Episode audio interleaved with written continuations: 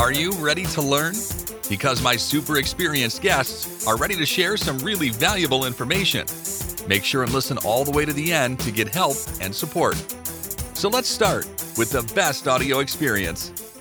Hello guys, welcome. Welcome to our show. Today we discuss about effective marketing, science and magic, how you can provide marketing campaigns to get high results. It's so important today because generic marketing doesn't work anymore. Uh, I remember 10 years ago, I uh, created all marketing campaigns with generic methods that worked well, but things changed because of competition. So many competitors online, so you need to customize your uh, marketing uh, preferences, search for buying persona, many other stuff. So we are going to discuss this topic with Ethan Decker. How are you? I am very good, Anatoly. How are you? Um, I'm doing great yeah i you know we discussed a little bit. It's friday. I love this day. You know i love this day from school. Uh, it doesn't mean that i hate monday. I love monday as well but you know on friday we have special feeling because of this weekend. Okay uh, before we, uh, we start tell more about yourself experience background and tell why you have so many books on your background. Well this is this is all fake None of these books are real. I don't I don't read any books. Uh, I'm just kidding. Those uh, those are indeed real books. Uh, it's kind of, of course, the standard background, but sometimes you get to add some things that other people don't have. Mm-hmm. Like I don't think a lot of yeah. people have uh, bear skulls in their in their background.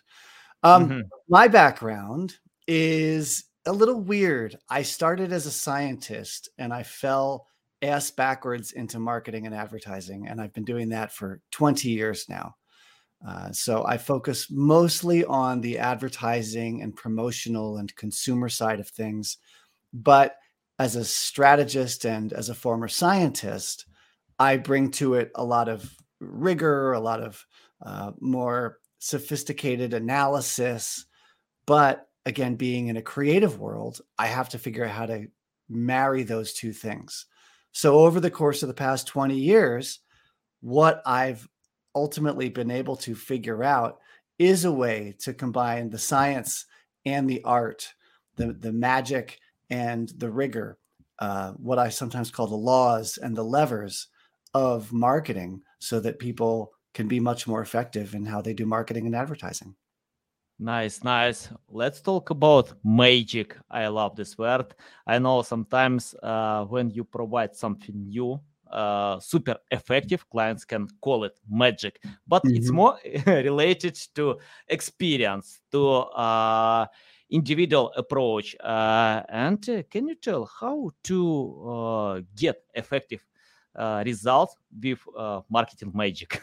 sure. I, I want to start with a metaphor because in in advertising and marketing you usually hear people from one side of the aisle or the other side of the aisle. Either people really believe it's a science and that you can measure your way to everything you can test every element of marketing and ultimately we will have perfect knowledge of consumers and perfect ability to target them and market to them and know exactly how much their lifetime value is worth. On the other side of the aisle you have people who are usually much more creative minded who say, oh, that's bullshit. You can't predict everything, you can't measure everything. And they talk, of course, about a lot of the, the brands that shoot out of nowhere and do things that seem to defy all of the scientific principles, like Tesla or like Tito's vodka. Tito's vodka is the number one vodka in America right now. They were nothing 10 years ago. It's a mature market. It's a tasteless, odorless, colorless product. And yet now Tito's is the number one vodka in America. What did they do? They didn't just do science, they didn't just measure everything and do targeted marketing. There's magic involved. So in marketing, you do hear either people talking about the science and the measurements or talking about the magic. So my metaphor is a building you you need the science side to understand how to make a building that for instance does not fall in an earthquake or even does not fall when you build it that it's possible to build. But you need the magic side because the science doesn't tell you how to create a building that feels a certain way when you walk in that that connects with the landscape in a poetic beautiful way that has a door that opens out to a, a, backyard or a meadow and makes you feel a certain way. So you need the science of the engineering of a building but you need the magic of an architect or a designer to to do that human thing. And there's not just one way to do that right? There are hundreds if not thousands of ways to express a building in a beautiful way. It's the same with marketing.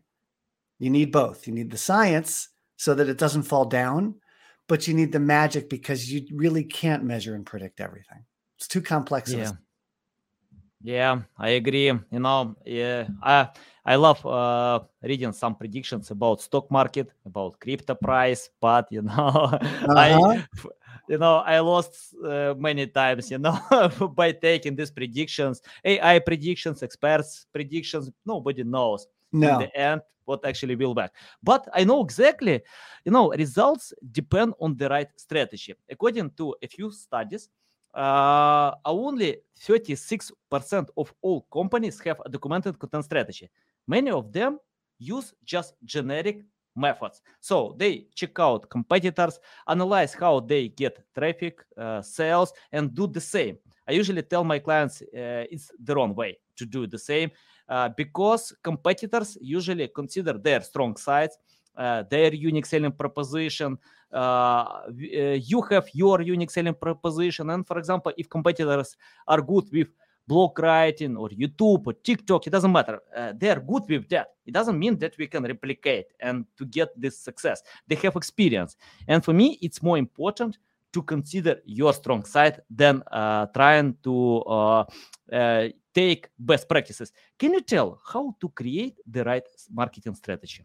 Ah, yes. That too is a mix of science and magic. And, mm-hmm. and, what I like to talk about is the paradox. There's a paradox the brand category paradox, where you fit into a certain category. Let's say um, we were talking about vodka, and you want people to know that what you sell is a vodka. Now, if you put it in a, a bottle that looks like a spray bottle, people are going to think it's Windex, that it's all surface cleaner. If you put it in a bottle that looks like hot sauce, people aren't going to know that it's vodka. So you need to do things that let people know that Tito's is vodka. By the way, I've never worked on Tito's. So just to be mm-hmm. clear, I use examples from everywhere, not just the things I've worked on. On the other hand, you're you do need, as you said, to do things that are different and that stand out.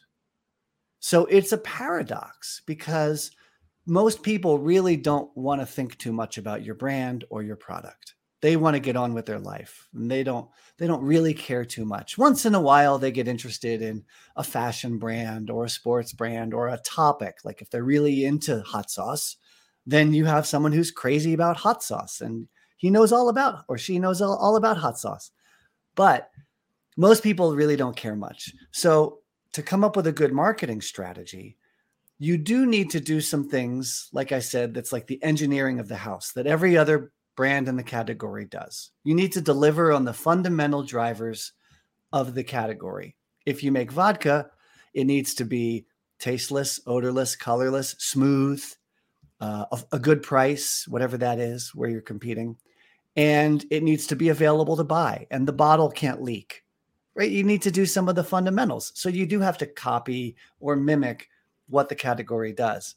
The hard part is finding the things that you can do uniquely or differently. I hate the word own. Like we're going to own smooth taste. You're not. There's no way really to own a category attribute, something that everybody else has to do. Like if you're a shoe brand, you can't own comfort because every shoe has to be more or less comfortable. But you can own unique things like Tito's owns its own name. Nobody else has the name Tito's. Or you can evoke things that no other brand is yet evoking in the market. For instance, uh, in America, some big brands of, of vodka are Stoli and uh, Smirnoff and Absolut and Belvedere, and these are all foreign brands. And so Tito's, they're very proud of the fact that they're made in America, that they're made in Texas and that they're made in Austin, Texas. And there's no other big vodka brand that's famous for being Texas. And just by the fact that they are a Texas brand, you probably have associations with what that means. And it's Mhm. Tito's from Texas. Tito's from Texas suddenly feels really different than Absolut from Sweden. Or, you know, Yeah. Stoli from Russia. Sorry, it's my terrible Russian accent. Um, Mhm. but uh, to come up with that strategy, you need to balance the things that the category requires with those things that are different or noticeable or that give you some kind of advantage. It's very hard. It's very hard. Mhm. Uh, okay, let's talk about Titus. You mentioned that this brand appealed 10 years ago from scratch. As uh, all brands appeal uh, from scratch, you know, uh, nobody knows about brands, but in some time when they deserve and earn uh, strong brand recognition, yeah, it can grow. Uh, and can you tell how to compete with big brands? Let's talk about Titus uh, many g- big brands like Smirnoff, like Absolut, uh, name them. So, how to craft the strategy and take your customers uh, and take your piece of this pie because uh, I mean, like in this overwhelming market. hmm hmm Okay, so first of all, the research shows pretty clearly. This is some great research from uh, the Ehrenberg Bass Institute in Australia that when uh, a small brand grows, it usually grows by stealing customers from other brands, stealing market share. Yeah. And that makes sense. When a big brand grows, like Smirnoff, they usually have to grow by expanding the market, by growing the entire category. And that makes intuitive sense if you think about it, because when you're a small brand, you don't really usually have the power to bring new people into the category and get new drinkers or new toothpaste users. But when you're a really big brand, you do have that power. So that's the first piece. You should assume you are stealing or borrowing people from other brands. And it, it is more of the case that you will be sharing them with those brands, not stealing them. Because people who start to drink Tito's don't all of a sudden stop drinking Stoli. They drink both. Uh, so that's the first thing. You will be sharing customers with all of these big brands. The second piece, which I like to say, and this is a bit of the magic part how can you fight unfair? How can you fight in a way the other brands can't? What's one thing you can do? Tito's, for instance, they gave away a ton of vodka early on, and they did it at parties everywhere. And I think they could be looser. They could maybe skirt some of the rules about what what kinds of parties they have to be associated with. They don't have a big legal department telling them that their brand safety is in danger because they're at a party where it's known to have some drugs or things like that. So what's something you can do as a small brand that the other brands are no longer allowed to do? For example, big brands usually can't curse. So if you can say shit and fuck in your marketing, and other brands can't, maybe that's an advantage. And maybe that allows you to relate in a real human way with people because big brands can't curse. So, right, you got those two things. You're going to be borrowing and sharing customers with the big guys, but you want to fight unfair. Find a thing you can do, any kind of marketing thing that they just can't because their hands are tied and they're a big formal brand. Mm-hmm. Yeah, great insights. Uh, and um, you know, uh, for example, from my experience, it's hard to steal customers from big brands because uh, of customer loyalty. You know, uh, for example, many customers, uh, for, for example, uh, my company, we use some CRM tools. Uh, many others, uh, I mean, like many other great CRM tools are online, but it's hard to change habits you know by using one crm tool you know because we have system we have uh, clients there we have the process but if we take other tool that probably good as well even better but it takes time to learn about this tool it takes time to uh, set up your system so because of habits you know can you tell how to tell customers to change if they are loyal with some brands they're satisfied with the quality but give them a strong reason to uh, test your uh, yeah i understand uh, this brand uh, uh, shares for free vodka you know i, I think Uh-huh. many people will love it yeah Yeah, and yeah. I, rem- I remember when uber uh, uh, usually uh, takes new cities in the world uh, uh, uber pays for five first rides you know? So i remember in ukraine when uber appealed i got this message you can get five free rides in taxi. So i use them. I have my car i have everything but why not if someone can drive me you know from a to b you know? So yeah uh, can you tell many other tips how to do it how to steal customers uh, if they are loyal Sure. The well, first of all, you're right. A lot of it is habit. It's not necessarily loyalty in the sense of I love this brand or I am in love with this product. It's just habit or it's it's it's painful and annoying and uncomfortable to switch. Or you're just not sure what you're going to get. There's a phrase, the devil you know versus the devil that you don't know. And so you Mhm. stick with the devil that you do know. Uh, so the first big step the first big step in getting someone to try your brand, either to switch to your brand or to start to use your brand with the others, is that they have to know of your brand at all and think of your brand at all. And this gets to what is a misconception about a lot of advertising, especially, which is that people think advertising persuades people. Mostly it doesn't. Mostly advertising reminds people that you even exist. Coca Cola only has a 25% market share or something like that. Or I should, sorry, Coca Cola only has like a 25% household penetration. So a lot of people don't drink Coke. So Coke has to remind people that they exist, even though we all think it's the biggest brand in the world.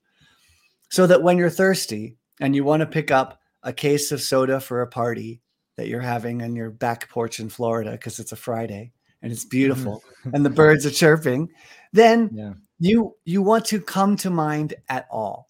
And that is often one of the biggest barriers for a small brand is you're you're unknown nobody even thinks of you.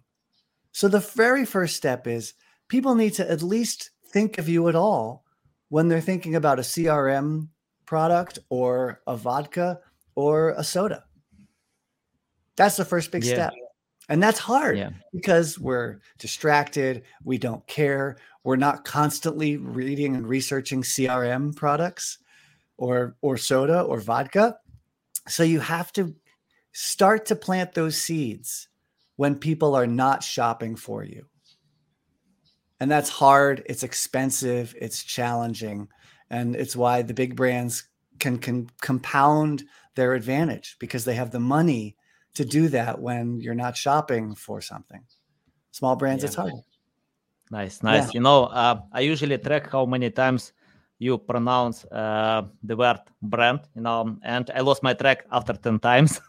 and we have the topic about marketing, but uh, yeah, we uh, speak a lot about brands. Can you tell, for example, you know, it's interesting. Once I watched um, presentation of a new Apple Watch. After that, I Uh-huh. bought three pairs. Yeah, three pairs uh, for me, for my wife, for my son, because they kill me if I uh, buy only for myself. But Right. That's good. That's a good strategy. I like that. yeah, and it's interesting. After watching this presentation, I got the feeling of owning this Apple Watch because uh, I got the feeling that Apple Watch can simplify my life, decide Uh-huh. my problems, many other things. And Tim Cook uh, didn't share features of this Apple Watch. Correct. He shared three stories how Apple Watch can help uh, three different people. He explained uh, a lot about this Apple Watch, and after that, I bought three pairs.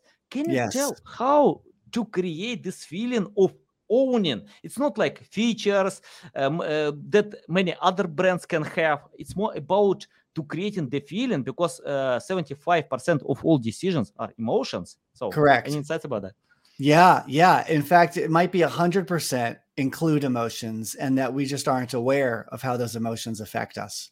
And emotions aren't just the strong feelings; it's just the the gut instinct or the intuition we have about something. Those are those are emotional. I think you're right. I think uh, there was a great, I don't know who did it, but someone did a parody ad. Uh, what if Coca Cola was a B2B brand selling software? Coca Cola would say something like 78% of consumers find that Coca Cola quenches their thirst. Mm-hmm. Or they'd say Coca Cola is made with 42% more sugar than uh, leading other brands. Uh, sugar is known to cascade to multiple energy benefits. I mean, right? It's mm-hmm. this is not how Coca-Cola markets and advertises. Yeah. Especially in B2B, we think it's all logic and that people want all the facts. And they they might want some facts at some point, but you're right that even in B2B, but certainly in B2C, people want to feel like this thing will make their life better. And Tim Cook was a great example, of course, before him Steve Jobs was a brilliant example of showing how will this product improve your life if you buy this thing it's it's right it's not about how many megapixels the camera is it's how will you feel as a filmmaker making mm-hmm. films now you'll feel great you'll feel confident that's the same if you're selling b2b crm as it is if you're selling watches consumer electronics or or Tito's vodka. You have to tap into what's that positive feeling people will have about themselves and their life if they if they use this product. The product is just a tool to make their life better. Mm-hmm. Yeah, yeah, exactly. Yeah. Okay, uh, let's talk about um, crafting this message. Uh, I'm interested about how to write marketing message to consumers because consumers are different. And uh, 10 years ago, I didn't create a buying persona. I set up all marketing campaigns on Google Ads, Facebook Ads myself without yep. a, a team of specialists because I pay 5, 10 cents per click. Right now, I need to pay 5, 10 dollars, no, 100 times more because of competition. Competitors yes. are willing to pay as well. So it's hard uh, today to get cheap clicks. I mean, like effective clicks. Uh, and uh, can you tell how to create the right message? I mean, like marketing message that uh, catch attention because uh, uh, marketing is everywhere and many yeah. customers ignore it doesn't matter SEO, pay per click, social media. Uh, people ignore something that do, they don't need. So, can you tell about getting their attention? Yes, uh, I need to reference Paul Feldwick about this. Paul Feldwick is an old marketing strategy guy from uh, England, I forget, or maybe somewhere in the UK, but I believe it's England. But he's written several books, one of which is called "Why Does the Peddler Sing?" And the peddler is the person at in the town fair who comes mm-hmm. to sell his, you know, rope or comes to sell his eggs, and often those people sing a song and they do it to attract attention and to entertain. And he talks about the long, long, long relationship. I, I mean, thousands of years, the relationship between entertaining and selling, and selling and entertaining. And so you see people who want to sell things like the peddler will entertain by handing out lollipops or making, you know, paper hats for people or singing a song and then on the other hand, we have seen lots and lots of entertainers who said, you know what? I can actually make a lot of money if I start selling things because I'm already famous. So, great example is all of the cosmetic brands that are coming out of celebrities. For instance, uh, is it Kendall Jenner? Kylie Jenner? I think it's Kylie Jenner. Mm-hmm. Uh, Kylie Jenner has a very successful cosmetic brand and she could do that because she was already an entertainer. She was already entertaining people and famous.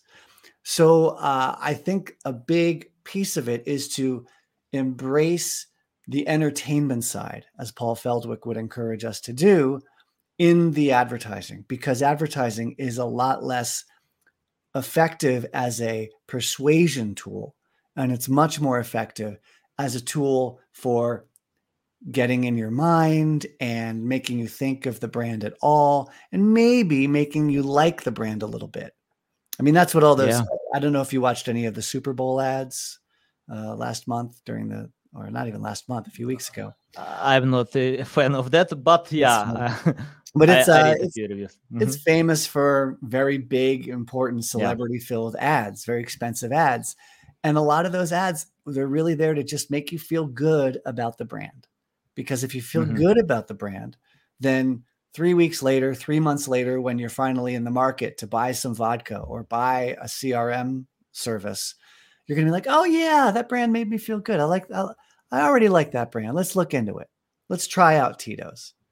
So uh, a lot of the entertainment stuff is classic entertainment. It's using humor, using things that are cute, using things that are cuddly and fun. Dogs. It doesn't sound scientific at all, but put a dog in an ad, and it's most likely to do better than your previous ad. Yeah. Mhm. You rem- you remind me Jim Edwards. You know, uh, he spoke on my podcast, Uh-huh. uh, and he wrote a book. Uh, say thank you for everything for to everyone, and he has been working in Business Insider for ten years. Uh, he started on this company from scratch. Then the company was sold for uh, five hundred million dollars, thousand employees, successful company, and he told that success depends on creating non-boring content. Uh, the niche finance business boring. You know, yeah, like marketing can be boring, any niche can be boring. But if you create non-boring content, you can win in the end. Uh, and uh, because today we have a lot of educational content, valuable Yes. content, but but it's boring. You know, Yes. for example, many business books are great for sleep. Uh, when Yes. I take a new book, I can read uh, and sleep well all night. I don't remember exactly about this book, anything, but um, uh, but I can save money for paying for medicine pills if I have such problems. Can you tell how to create entertainment content? Because uh, most niches don't need entertainment; they need educational content that uh, provides value. But we need to combine entertainment and uh, educational. Any insights about that? Well, it's clear that many people are wrong that they think that that all, you mostly need content that's informative and educational, right? That's that's mm-hmm. the assumption that marketing is about persuading advertising especially is about persuading people your product is better and therefore we need to educate them. And that takes you down a certain path. And a lot of people who do software and who do companies and are business people are very logical people. So they think that marketing and advertising should be logical pursuits. But they forget that at the end of the day, they turn all that off and they want to watch Netflix. They want to watch Euphoria. They want to watch Game of Thrones or Better Call Saul. They want to listen to some great music. And why do they like this band versus that band? It's not the magic. I mean, it's not the science, it's the magic. It's the magic of why you love one band and you hate another band, or why you love to watch TV or um, Game of Thrones. So, so there, there is the, an assumption, especially in B2B, that you need to educate and you need to persuade. And that means you're not even trying to entertain, much less the fact that entertaining well is really, really hard. Think of how many bad TV shows there are, how many bad Yeah. movie scripts never even got turned into a movie, which takes me to I, I need to, to uh, really make this point clear. You know about the bell curve, Anatoly? Yeah, The bell curve, Yeah. like the, the normal distribution, right? The Gaussian yeah, yeah. it's a bell curve and people human height is a bell curve so Mhm. some people are very very short and they can be gymnasts or they can be jockeys some people are very very tall and of course they should be playing basketball because that's what tall people do most of us are in the middle and that's a bell curve and lots of things in the world are bell curves but there's another curve it's called the banana curve and Wiemer Mhm. Snijders really has has made this a thing and I love that he calls it the banana curve. It's shaped like a banana. And you've got lots of little things and then very very few big things. And hundreds if not thousands of things in nature are a banana curve. Uh, wealth or income is a banana curve. Most people make very little money and then you've got the very very richest people way out here who are super rich um, brand size is a banana curve you've got very many brands who are tiny. Like think of all the very, very small alcohol brands that are local or skincare brands. And then you've got very, very few global brands. So there's a banana curve. This is the same for creativity. There's most ads are terrible. Most ads don't work. Most ads mm-hmm. are shit because there's lots of them people trying and there's lots of brands doing it. And then you've got a banana curve and then some brands some ads are good and then very few ads are remarkable and triple your sales. Because it's hard. It's hard to do good art. It's hard to make a good song. Um, even with all the tools we have and the AI we have, it's hard.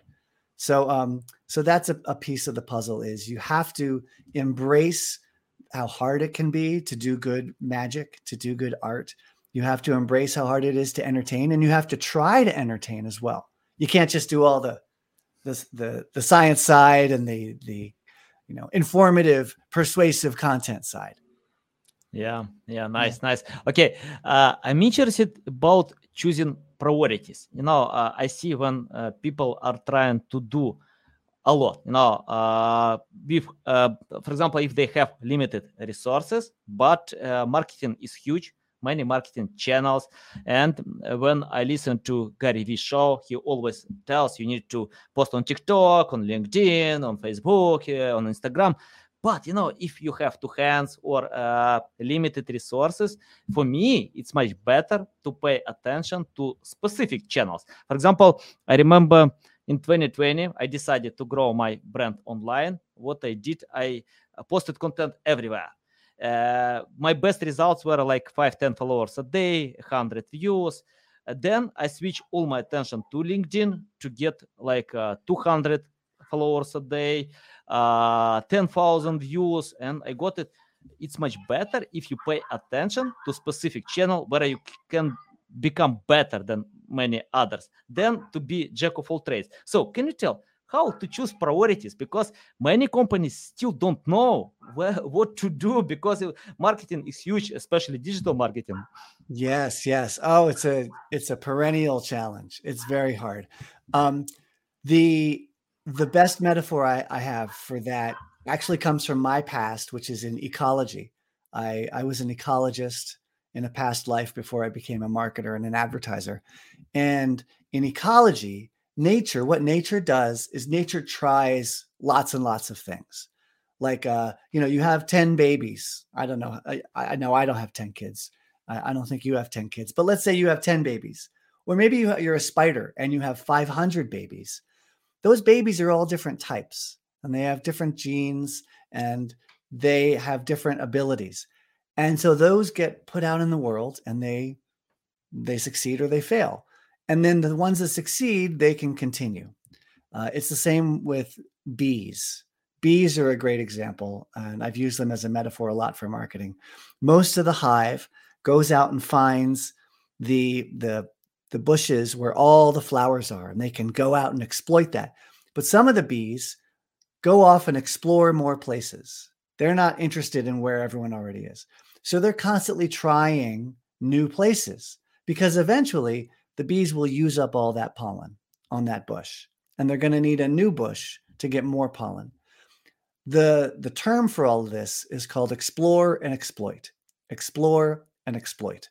So you explore lots of options like you did. You tried all your platforms and you found one or two that you think worked best, like LinkedIn, and then you exploit, you double down and you do that and you use it. You need to keep doing both. You need to find times and ways to explore, to learn, to test and learn, to fail fast. I hate that term.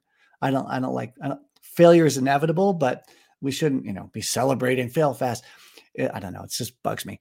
So you need to constantly learn and explore. But then you also, once you discover something that works for you, focus and exploit. And it's a balance because things will change, right? You find a marketing tactic that works for the first two years and then it stops working. And then you've got to try something new. Explore and exploit. It's a great strategy. Yeah. Uh, you're on mute. I, I know you were you had some uh, outdoor. Yeah, yeah. you you have the privilege of being outside today. Uh, yeah. It looks beautiful there. It's four degrees here in Boulder. It's oh, yeah. So I, I will not be streaming from outside today. Yeah. Uh, by the way, I I love uh, cold weather. I don't know it's my nature, but uh, yeah, I can show my view. Uh, for someone who are uh-huh. listening, eh, it's like beautiful day on Florida. gorgeous, gorgeous. Yeah, yeah, here it's uh very snowy. Ah, beautiful, but it, snowy. Yeah, got it. Okay, let's talk about uh, mistakes. Can you list common mistakes that marketers still do and uh, your tips uh, how to find a much better way. Absolutely absolutely. Uh, and we've mentioned a couple already so i'll just reaffirm those. The first big mistake is assuming that advertising really persuades people that your brand is better and mostly it doesn't. Advertising mostly lets people know you exist maybe makes them feel a certain way about your brand and then reminds them that you are there and that you know maybe someday when you're in the market to buy you should buy. So that's a big mistake that that we assume advertising persuades. Another big mistake is that my buyer is really different from your buyer. That that let's say a nike person. A nike mm-hmm. person is really different than an adidas person and and that Therefore, I go for the Nike attitude. And, oh, un, oh, Under Armour. Under Armour, yeah. there we go. Yes. So that's a great example that, that, like a Nike person is really different than an Under Armour person, and that I my goal is to have all Nike loyalists who love Nike and would shit on Under Armour if it was in their house, and you would have the opposite. That's a mistake. That's a big mistake because for most brands and in most categories, people buy several different brands. They switch it up every once in a while to try something new. They might need a change of pace. They like this brand for the, you know, because the jacket works, but they like this brand because the shirt fits. And so most people have several brands. It's called a repertoire of brands. Um, and this again comes from a lot of work from the Ehrenberg Bass Institute in Australia. Uh, Byron Sharp has written a lot about this in his books, How Brands Grow. Um, but uh, that's a big mistake to assume that my buyer is so different than your buyer. And therefore, I need to find people who are mine and own them. Because what was going to happen is we're going to share them. If Nike, turns out most people, what is it? Nike has like a 50% household penetration in America, which means 180 million Americans or something have Nike in their closet but there are a lot of other things in their closets too. Yeah. Most people who buy Nike buy occasionally. They only buy a little bit of Nike. They're not Nike loyalists, and Nike shares them with Under Armour. So that's another huge mistake is to assume my person is so different and that never the two will meet. Uh, and and if you make that assumption, then you you rob yourself of the opportunity of selling to a whole lot of other people because Nike sells to a lot of Under Armour buyers. A lot of Under Armour people are Nike customers too. So that's a big mistake as well. Mm-hmm. By the way, you know, it's interesting because uh, I think it depends. Uh, for example, uh, for me, I personally uh, pay more attention to quality. You know, Under Armour, Nike, uh, Reebok, it doesn't matter. My son always uh, tells me, uh, no, he, he was like, please buy new Nike. He doesn't tell me buy new sneakers. He doesn't tell me buy t-shirt. Nike. Uh-huh. Why Nike? I don't know. Uh-huh. So, can you tell how what Nike can do to convince people like my son, many others, to buy uh, Nike, not other brands? That's hard work. That's very hard to get to the point where people really like your brand so much. That's what they want, and that's what how they think about it. Like mm-hmm. Nike is one of those uh, extremely successful brands that everybody knows, and we use as an example all the time. Uh, so it's a mm-hmm. little hard to sometimes realize they they go to the bathroom just like every other brand. they put their mm-hmm. shoes on one foot at a time, just like every other brand. Um, so there are many other brands which uh, and Nike too, where people say, "Ah, I just need some shoes," and these were on sale at the mall, so I bought them. They happened to be Nike this time. Um, Mm-hmm. But to get to the point where where people ask for your brand by name, that is is a little bit of science there for sure. You need to know what people want from the category. You need to know the fundamentals of distribution so that people can actually buy you and find you. You need to uh, make your transactions frictionless so that it's easy for people to give you their money. I I ditched two purchases this past week because I was so frustrated by trying to buy it on my phone. Their their you know interface and their e-commerce was terrible on the phone. I, I left. Two two stores lost my business because it was hard for me to give them my money when I already knew what I wanted and I was willing to pay for shipping. So Mm-hmm. a lot of those are really fundamental and they're the science part and you got to get those right and then there's the magic part which is what is what does nike do that makes them makes your son be like oh i want to be and the thing nike does of course is associate their brand with the world's best athletes with the people who win more than everyone else people who have the most grit and are tough and are the most champions, right? Th- that's what Nike. So when your son wants a pair of shoes, he wants to feel that way. And Yeah. that brand does that. Other brands can do it in their own way.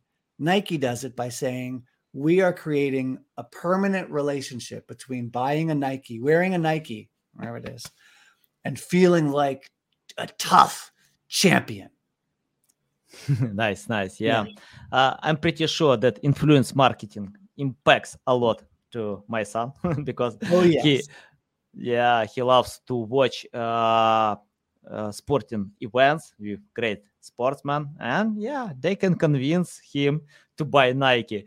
Okay, I have the final question. Um, you know, uh, from my personal experience, I, uh, you know, I found that I usually get much better results with someone who understands SEO. For example, if I have a new client and uh, if I see my client understands SEO, so uh, we can move uh, much faster, much better, get uh, great results because we are working like a cohesive team. Now, uh, it's not like magic that uh, the customer can tell you, please do anything. Uh, and I just want to uh, get all these results. You know, uh, we need to create content together to promote content, ma- many different things. So, uh, can you tell, for example, if you started today from scratch without any experience, knowledge, skills, but someone, uh, and but you have a goal to be doctor in one day, to have all these books on your background, to read all these books, to get this experience, what will you do today to learn more about marketing? If I were starting from scratch today Yes, to learn about marketing, yes, correct. I, well, there are so many resources and so many tools. I would listen to your podcasts and, and listen to you interviewing people who are truly successful and who have learned things along the way. Now, you can't assume that everyone has figured it out exactly the same. So, Gary Vee has a very different story than oh, I forget his name, the guy who uh, invented MailChimp. Um, MailChimp, I don't or- remember. or uh, I think it's George Zimmer who did Men's Wearhouse. So every person has a little bit of a different story. So they have different paths, but start by learning from great people, successful people who have built something or who have studied something. So I have not built a big company. My company is tiny, uh, and I am I am not a household name and famous, but uh, I have studied the the science of marketing, and I would suggest that people do find ways to learn about the science and the art. For instance, and I will I'll, I'll pull some books. Let's see. Here's Okay. one. Um, okay, how brands grow. I mentioned Byron Sharp and the Ehrenberg Bass Institute. This is a classic on the science of marketing, on the laws of nature, just like what holds a building up, the engineering for the building. So that's that's one. That's a good one for science. For art, um, for the art side, I would say uh, this is really fun when it comes to marketing. Alchemy. Mhm, Alchemy yeah. is by Rory Sutherland. and he he loves this side of the equation because he deals with a lot of people who want to reduce everything to numbers and, and science and he says ah not so fast there is an alchemy a magic in marketing and you can't you can't discount that because that is how some of the great stuff works here's another um here's another one john cleese john cleese was from monty python and he wrote a fish called wanda and some other great movies and uh, he's a, an entertainer, but he has to market himself. He has to. He's a bit of a scientist because he has to test his ideas in the market to see if they're actually funny. But this little book on creativity, amazingly useful. So there are books you can grab. There are podcasts you can listen to. Uh, be a sponge if you're young and new in the market. Yeah. Be a sponge and try and equally learn the science, which cuts through a lot of bullshit, and then the magic and and the the parts that are really hard to pin down and put numbers on nice love it love it great advice i i agree i love reading books uh, for me books bring more knowledge than blog posts than any other format because book authors usually spend like six months a year to write a book. But uh, for writing article it takes like a few hours you know. So yeah i love reading books, but I don't ignore other formats, podcasts, sure. uh, blog posts, because uh, uh, books usually sh- uh, like foundation of our skills, foundation of uh, human psychology. But uh, other formats share new great ideas, breaking news, what things are coming. So yeah, all formats are great. Just it's better to combine you know yeah yes. uh, between them yeah i agree yeah. love it love it try different things try what works for you if you like audio books or podcasts do that if yeah. you prefer a course take an online course with someone uh, mark ritson is uh, he has a fantastic thing he calls his mini mba it's brilliant take that if you have got the time and the money to do it and the, you prefer to learn that way so there are many ways, but the point is to really, you have to be a sponge and then you have to learn how to separate what's true for all brands from what's true for this brand. Because a lot of people do something and they succeed and then they think all brands should be that way. Yeah. So yeah, love it. True, love there it. is some stuff that's true for all brands, like the banana curve. But then there's different truths for different brands. So you need to be be able to figure those out. That's what I recommend. Nice, nice. Uh, Dr. Decker, it's a big pleasure to get on my show, to learn from you. Tell our audience the best way how to keep learning from you, how to uh, reach out to you, how to follow you. I uh, I live on 14th and Alpine in Boulder, so you can come by the. I'm joking. Uh, I, uh, I, of course, I would be willing to go for coffee anytime. If anyone's in in Colorado, let me know the easier ways to find me are uh, on the internet. I'm easy to find under Ethan Decker. My company, Applied Brand Science, is easy to find. The website is appliedbrandscience.com. Uh, I post on LinkedIn. I post little articles there, uh, usually under my own account, EH Decker. And I'm on Twitter for now until it, it implodes entirely but uh, I do tend to tweet a little bit and have conversations on Twitter. So you can find me there at EH Decker as well. Nice, nice. I hope Twitter will be fine. Uh, I don't know. We'll see. Uh, I remember Jeff Bezos once said that Amazon will be bankrupt, you know, because uh, anything is, you know, uh, anything has some uh, the end. So yeah, uh, Twitter will be bankrupt. Google will be, but it takes time. You know? Yeah, you never know. I mean, uh, what was it? MySpace completely collapsed, and then it had a small rebirth in a different form. Tumblr seemed to collapse, but maybe it's coming back as it's as a new thing in a new time. So who knows? Twitter might change. Twitter might go away entirely. For now, it's it's still I, I still find it useful, and there are still lots of good people on it. Yeah, yeah, agree. Yeah. And you think uh, Elon Musk can help you with that or not? he uh, it, it's hard to say. He has his own his own motivations, and they're not always the same as as what's good for a company or what's good for uh, a group of people. He does nice, what he nice. wants. okay, okay, guys. Thanks a lot for listening, watching us. Uh, please reach out to uh, Ethan uh, Decker, you know, on LinkedIn, uh, on his website. You can find all these links in the description below. Listen us on Apple, Google, Spotify, and see you next time. Thanks for listening to this entire podcast. Please rank your experience in Apple, Spotify, Google, or any other platforms that you may use. Also, please share your ranking mark on chat at SEOtools.tv to get a special gift. We'll see you soon on other valuable audio podcasts.